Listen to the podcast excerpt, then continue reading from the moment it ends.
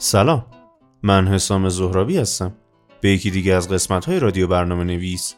خوش اومدید تو این قسمت قرار راجع به برنامه نویسی شیگرا صحبت کنیم.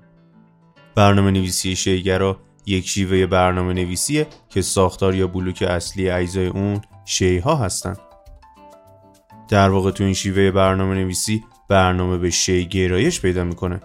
به این معنی که داده ها و توابعی که قراره بر روی این داده ها عمل کنن تا حد امکان تو قالبی به نام شی در کنار همدیگه قرار گرفته جمعبندی شده و یک واحد رو تشکیل دادن و نسبت به محیط بیرون خودشون کپسوله میشن. و از این طریق توابع بیگانه خارج از اون شی دیگه امکان ایجاد تغییر تو داده های درون اون شی رو ندارن. به عنوان مثال حساب بانکی شما که شامل مشخصات فردی شما و میزان سپرده شما تو بانک تشکیل یک شی رو میده و به دلیل دارا بودن ویژگی کپسوله امکان دستکاری در میزان سپرده یا مشخصات شما توسط دیگران وجود نداره از دیگر ویژگی های برنامه نویسی شیگرا پیچیدگی کم، هزینه کم، امکان گسترش سریع برنامه با خطای کمتر نسبت به سایر پارادایم های برنامه نویسی هستش. فلسفه‌ای که منجر به شکلگیری زبونهای شیگرا شد عبارت بود از این واقعیت که نحوه عملکرد مغز و شیوه دریافت اطلاعات از محیط پیرامون و پردازش اون اطلاعات شیوه شیگراه.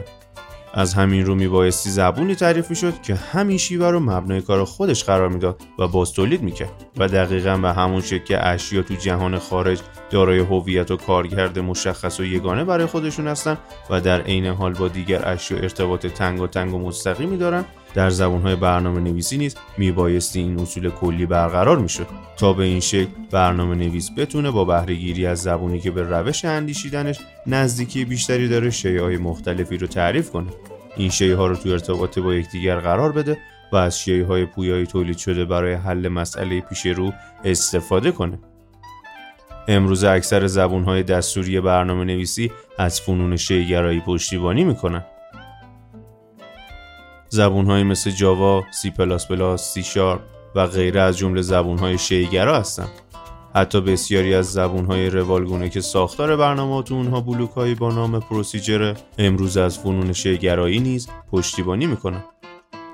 زبانهای سی پلاس پلاس و پی اچ پی از این جمله هستند.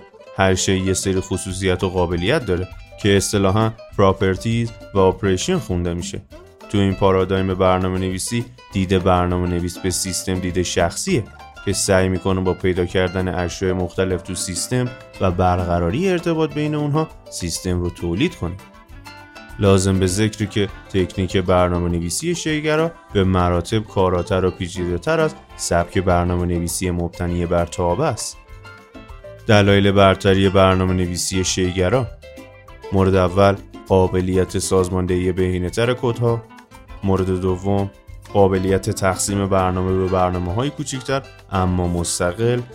مورد سوم عدم نیاز به نوشتن کودهای تکراری و قابلیت هایی که قبلا پیاده سازی شدن و صرف جویی در استفاده از منابع. با این وجود بسیاری از توسعه دنده سعی می‌کنن تو پروژه های کوچیک و ساده خودشون از سبک برنامه نویسی مبتنی بر تابع استفاده کنن. خیلی ممنونم که تو این قسمت از رادیو برنامه نویس با ما همراه بودیم